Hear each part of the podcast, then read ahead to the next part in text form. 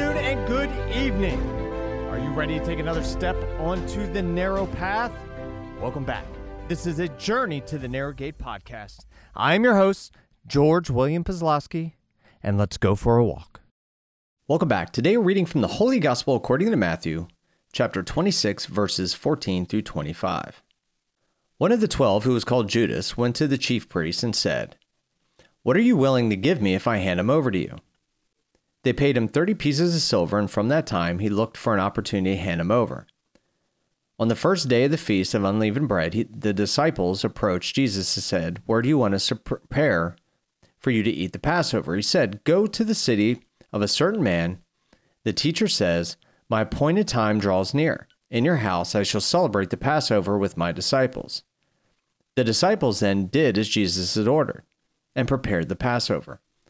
When it was evening, he reclined at the table at the twelve, and while they were eating, he said, Amen, I say to you, one of you will betray me. Deeply distressed at this, they began to say to him one after the other, Surely it is not I, Lord. He said in reply, He who has dipped his hand into the dish with me is the one who will betray me. The Son of Man indeed goes, as is written of him, but woe to the man whom the Son of Man has betrayed. It would be better for that man if he had never been born. Then Judas, his betrayer, said in reply, Surely it is not I, Rabbi. He answered, You have said so. The Gospel of the Lord. Why does God allow evil to exist? He's God. He can make it all disappear. This is one of the great questions of all time, and it's a good one. But it lacks understanding at its core. The question first comes with a lack of faith, not understanding or accepting that God created everything, that He knows what it takes to keep this thing going. Next is freedom. We cannot have free will if we cannot choose to do evil or choose to follow Jesus. Freedom to love is a choice, as is freedom to hate is also a choice. But it's freedom nonetheless. At the very core of love, it's a choice.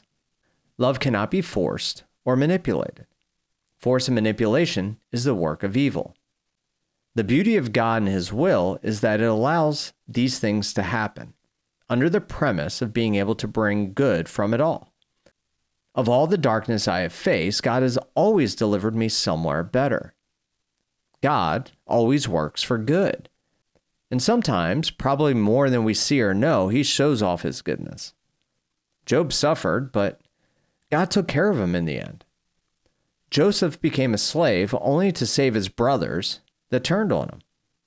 There's story after story of those who face troubles and tribulations, only for God to bless them in the end. Who do you think got the last laugh? Satan couldn't defeat Jesus in the desert, he couldn't get to him through his hometown or through the Jewish leaders. Evil had to get to him on the inside, one of his own disciples. Satan, thinking he got the best of Jesus, but God set the trap masterfully. Jesus didn't resist, he didn't fight, he didn't retaliate. He carried his cross and defeated death in the process.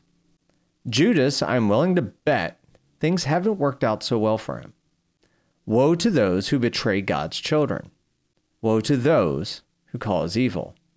There will be a price to pay. And no matter what we are experiencing in this life with faith, we know God has our backs. It might not be easy and it might not be fun, but Jesus calls us to carry our cross.